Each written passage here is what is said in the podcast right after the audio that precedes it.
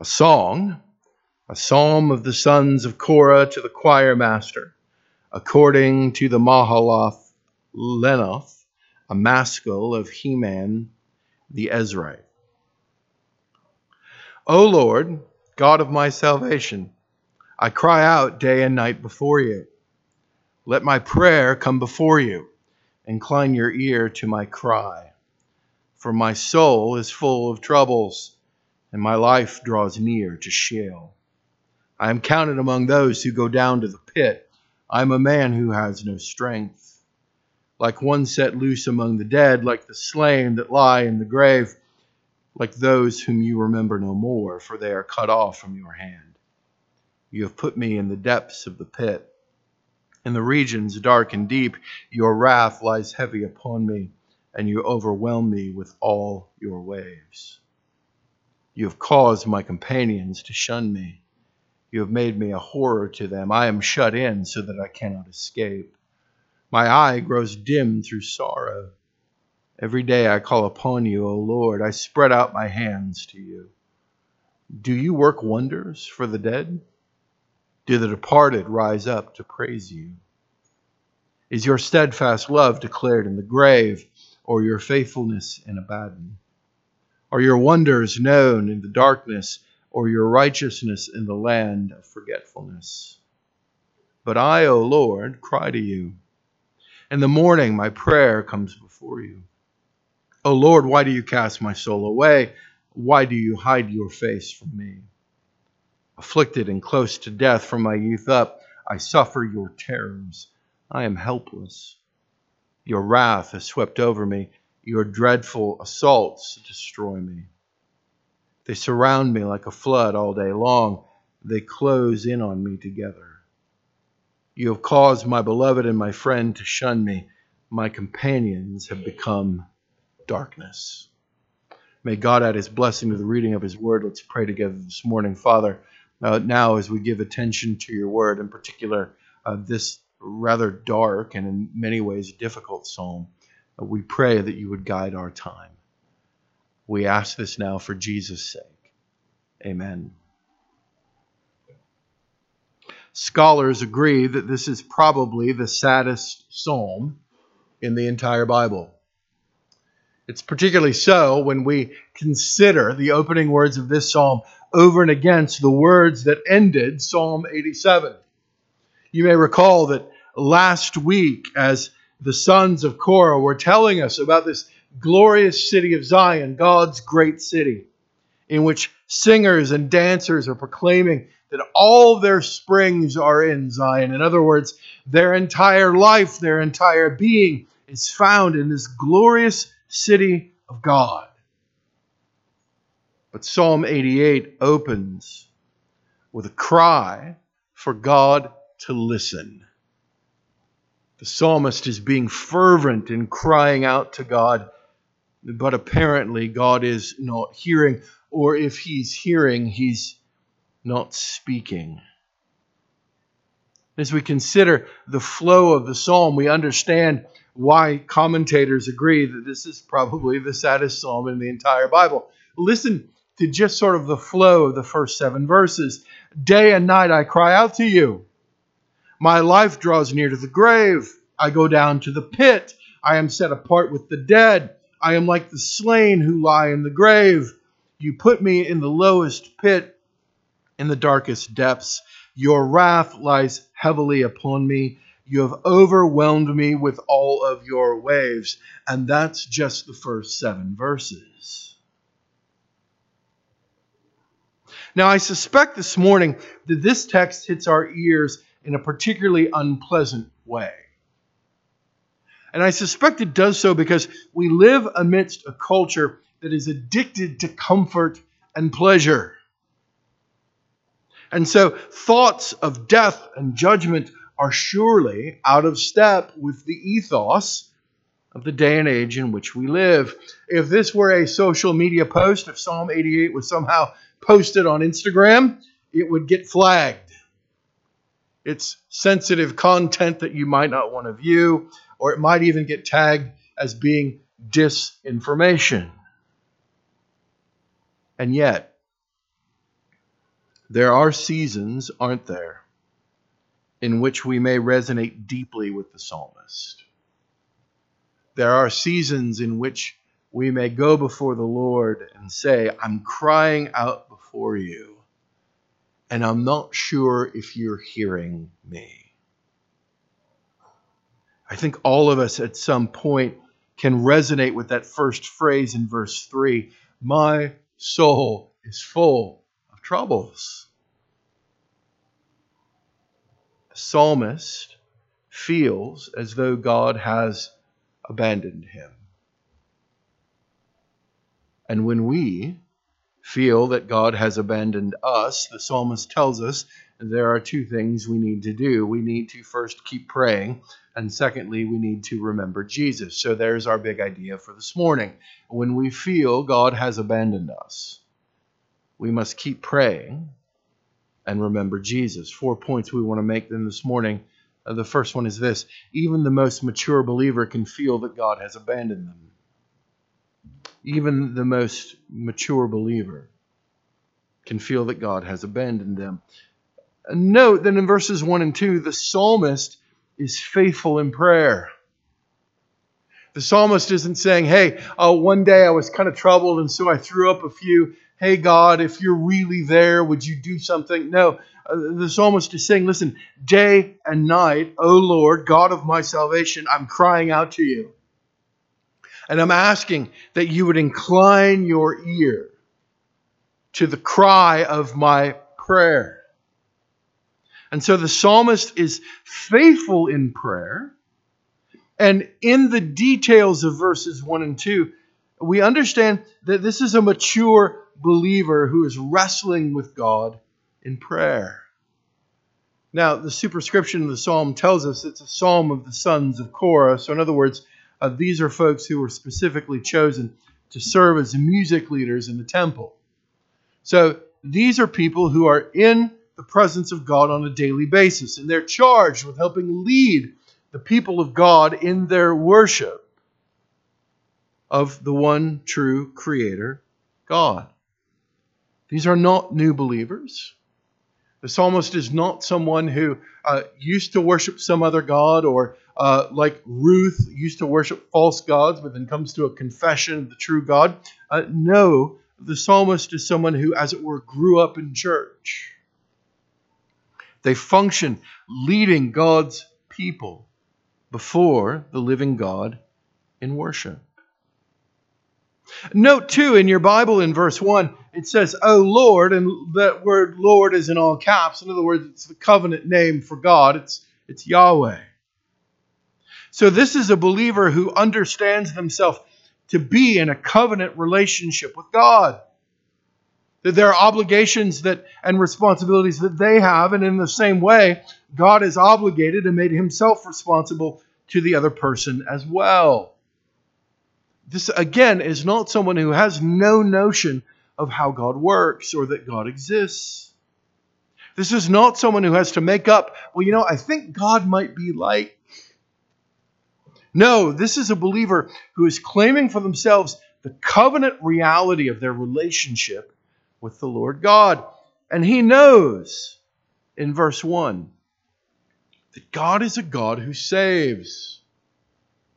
And he doesn't just say God who saves, but he calls him God of my salvation. Friends, this is a mature believer. And this is a mature believer who understands the covenant realities of their relationship with the God who has saved them. In other words, this cry to God and this wrestling with God is not a lack of faith, rather, it's an example of faith in action. The psalmist is troubled. The psalmist is, is despairing. They have a soul that is full of trouble. They want God to answer, but God does not appear to even be listening. And so, what do they do? They keep praying, and their faith is finding expression in and through this psalm. There's a wonderful little book by a, a, Lutheran pastor. We're reading another book of his as a session called The Care of Souls. The man's name is Harold Senkbeil, and he's written a very, very helpful. Uh, it's and it's a beautiful little book. It's a it's really well laid out. Um, it's called Christ in Calamity, and the author's name is Harold Senkbeil. Listen to a quote from his book about the nature of faith. He says, "Faith is not a feeling." Let me say that again. Faith is not a feeling. Rather, faith is the arm by which we grasp the promises of God. Faith is not a feeling. Faith is the arm by which we grasp the promises of God. Friends, in the way that the psalmist addresses God. When he says, I'm crying out to you day and night, I need you to incline your ear to me, let's understand that his cry, his prayer, is an act of profound and deep, saving biblical faith. He's seeking to lay hold of both the covenant reality of his relationship with God and the fact that not only is God a God who saves, but God is the God who has saved him. Now, at times, when we find ourselves crying out what the psalmist cries out in verse 3 My soul is full of trouble. If you're fortunate enough to have friends with whom you can talk about those kinds of things, if you're not careful, your friend will say something like this because they're trying to be helpful, but in reality, probably not. They'll say something like, Well, you know, if you just have enough faith. In that point, they start to sound like Job's friends. So you read the book of Job. When Job says, Hey, I don't know what's going on, I'm not sure what's happening here. Oh, sure you do. You're a sinner and you lack faith. Let's beware in both our giving and our receiving of spiritual counsel. Friends, to cry out before the Lord and go, hey, listen, I'm crying out to you day and night. My soul is full of troubles. And God, I'm not even sure that you hear me.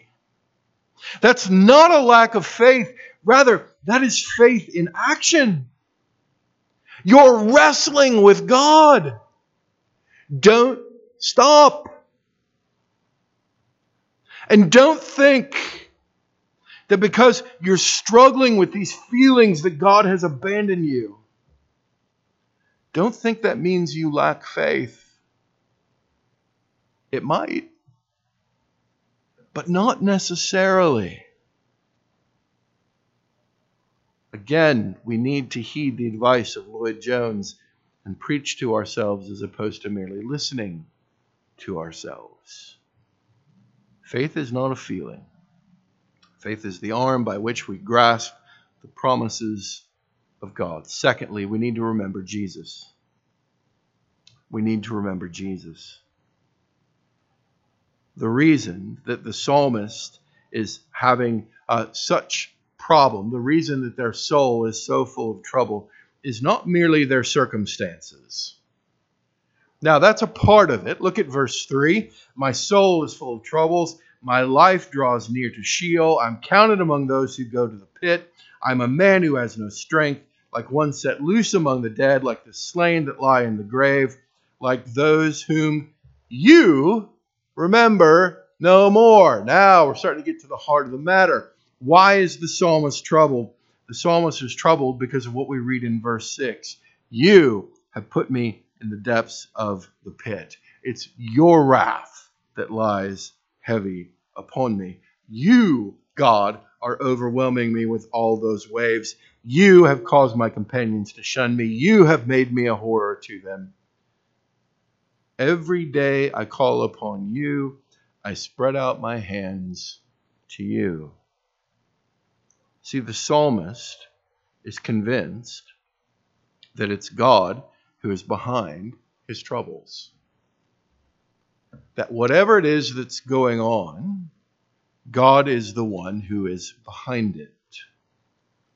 Now, when we uh, are, are tempted to think that, and by the way, uh, God is sovereign, so God is behind all that happens, but the Bible also tells us that God is not the author of evil.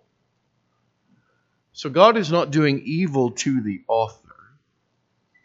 But the text that Abby read for us this morning is helpful in understanding exactly what it is that's going on. So uh, keep your finger in Psalm 88.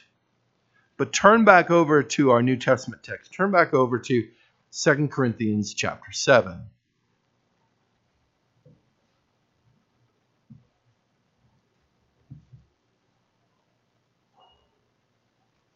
So let's note, first of all, what Paul tells us in verse 7, which is we have this wonderful treasure, which is what? The knowledge of the glory of God in the face of Jesus Christ. And that God has shown that into our hearts. So we have the gospel. We have the gospel within us. That's the treasure. But we have it in jars of clay. Why is that? It's to show that the surpassing power belongs to God and not to us. So let's remember that on those days in which we're going, hey, I'm, I'm troubled, my soul is troubled, let's remember that in all of that, God is working it to his good, to, to excuse me, to his glory for our good. And that the surpassing power belongs to God and not to us. So in the midst of the trial, God is not trying to show how great and mighty you are, He's trying to show how great and mighty He is. But note the wonderful promise that begins in verse 8 We're afflicted, but we're not crushed. We're perplexed, but we're not driven to despair. We are persecuted, but we're not forsaken. I like the King James Version better. We're not abandoned. We're struck down, but we're not destroyed. We're always carrying in the body the death of Jesus. Why? so that the life of Jesus may also be manifested in our bodies. We're being uh, given over to death for Jesus' sake, so that the life of Jesus may be manifested in our mortal flesh. Do you see what Paul is saying? Paul is saying that when you when you look at your life and when you when you say with the psalmist, "My soul is troubled," this is what's going on, and God, by the way, I think you're behind it. Well, if he is, let's remember that it's for a purpose. It's not that God is not good. It's not that God is asleep at the wheel. But rather, it's 2 Corinthians chapter 4 verse 11, we who live are always being given over to death for Jesus' sake. So the life of Jesus also may be manifested in our mortal flesh. But we need to remember Jesus also. Because where we can say, for example, your wrath lays heavy upon me, you have put me in the depths of the pit, uh, what we think to be true and might be true was really and actually true with the Lord Jesus. In Isaiah chapter 52 and 53, when we read of the suffering servant, we're told that it was indeed God's will to crush him. When we get to the Gospels, particularly Jesus praying in the Garden of Gethsemane, it's very clear that the kind of suffering that Jesus was going to endure, that enduring upon himself the wrath of God, was not his idea, it was God's. Now, he's done all of that so that what we read in 1 Corinthians 15, where, O death, is your sting, where, or death, is your victory, but sin and death and the grave have been swallowed up in victory. All of that was God's plan. All of the suffering of the Lord Jesus was redemptive. And Paul tells us in 2 Corinthians chapter 4 that likewise, when we manifest the death of the Lord Jesus Christ, it's so that the life in Jesus would also be manifested in our lives. In other words, through the Lord Jesus Christ, the kind of suffering that the psalmist is talking about is now redemptive. God uses it. He takes it for his own glory. It's for our good but it's also for his own glory. And so remember Jesus. When you look at your life and you go, man, I don't know what God is up to, but I think He's the one who's behind this. Yes. He's not the author of sin, He's not the author of evil. But God, in His grace, God, in His mercy, uses our suffering, God uses our tribulations, God uses our travail. So, as Paul says, we do not lose heart. For this light and momentary affliction is preparing us for an eternal weight of glory beyond all comparison. So we remember the Lord Jesus. We remember what he has uh, accomplished for us in his suffering. That which was redemptive for him has now become redemptive for us. Thirdly, then, we keep dealing with God or we keep praying. The psalmist is certain that it is God who is behind his troubles. So, what does he do? Well, he doesn't stop praying. In fact, now he moves from, hey, God, I need you to incline my ear because it would be good if you listen to now in verse 10, uh, the psalmist is asking God questions directly. Did you notice that? There's no more pious kind of beating around the bush, you know. There's no Homer Simpson, oh Lord, you're so omnivorous. Uh, no, this is straight, direct to the point. Do you work wonders for the dead? Do the departed rise up to praise you? Is your steadfast love declared in the grave, or your faithfulness in Abaddon? Are your wonders known in the darkness? or your righteousness in the land of forgetfulness. The psalmist keeps praying. The psalmist keeps asking God questions. The psalmist keeps dealing with God in prayer. He doesn't stop. Jesus teaches us a similar lesson. In Luke chapter 18, verses 1 to 8, he shares uh, what's known as the parable of the persistent widow. Sometimes it's called the unjust judge. But the gist of it is this there's a widow who can't gain a hearing from a judge, and everyone knows the judge is crooked, the judge is corrupt. And so, what does the widow do? Day and night, she keeps coming before him. She keeps always, she's, she's just being, she's just pestering the life out of him. And so, I love the way that Jesus puts it. Keep your, keep your finger, if you would, in Psalm uh, in Psalm 88 and turn over with me to Luke chapter 18. Luke 18.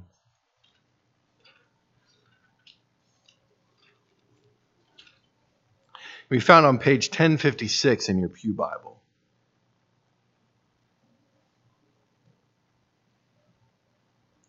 Luke 18.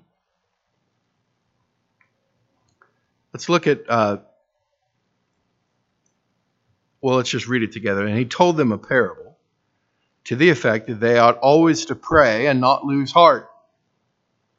He said, In a certain city there was a judge who neither feared God nor respected man, and there was a widow in that city who kept coming to him and saying, Give me justice against my adversary. For a while he refused, but afterwards he said to himself, and I, I, this is a great line Though I neither fear God nor respect man, Yet because this widow keeps bothering me, I will give her justice, so that she will not beat me down by her continual coming.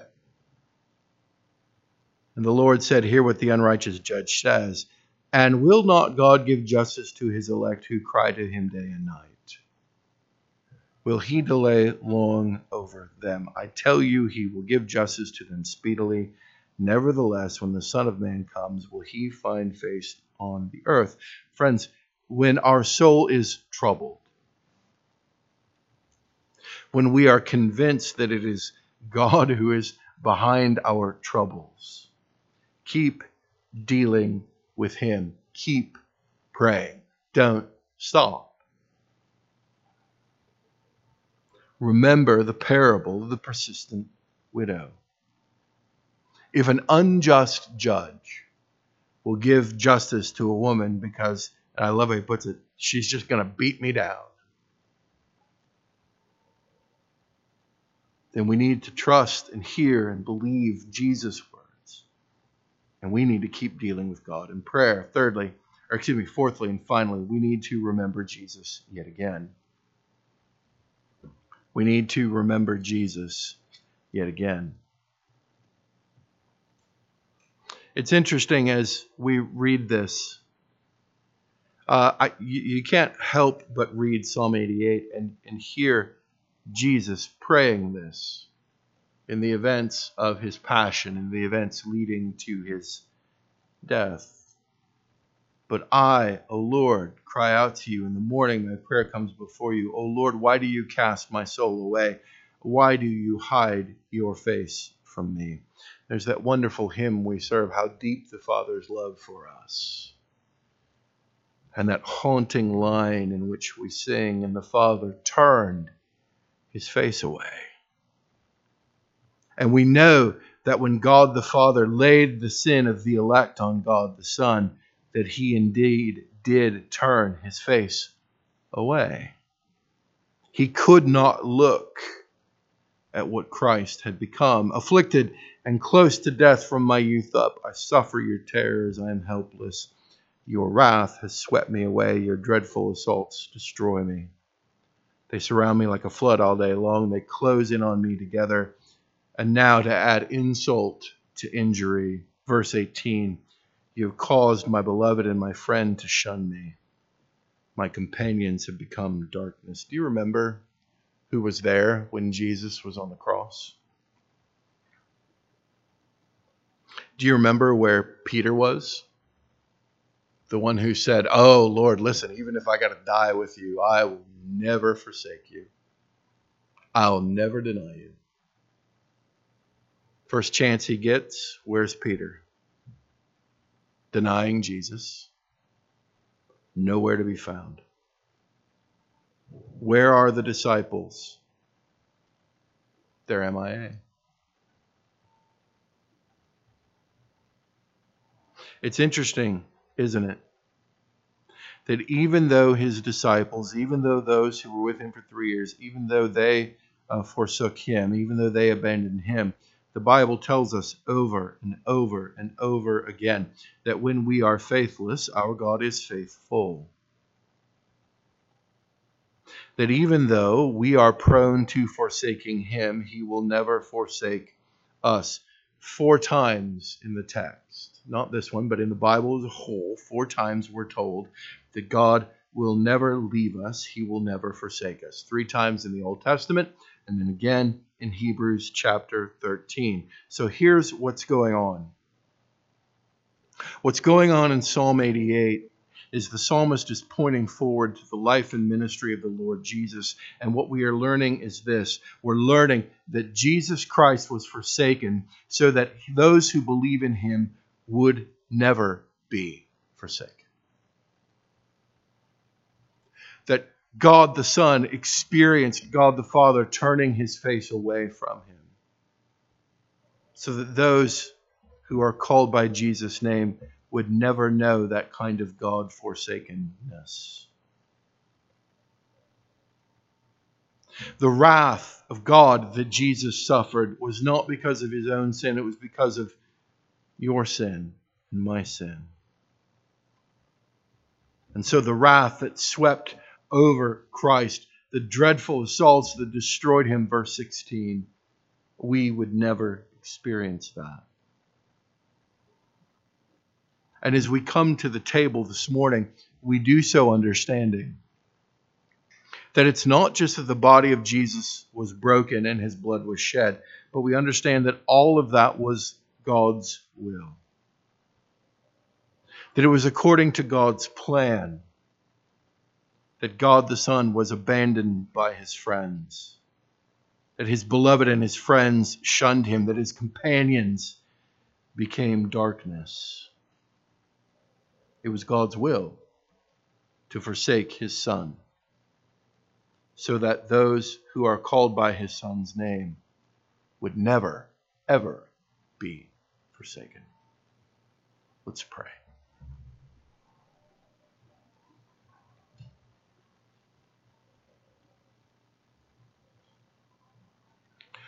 Father, we pray this morning we would learn the lessons of Psalm 88 because I fear that there will come times in all of our lives in which we will need them.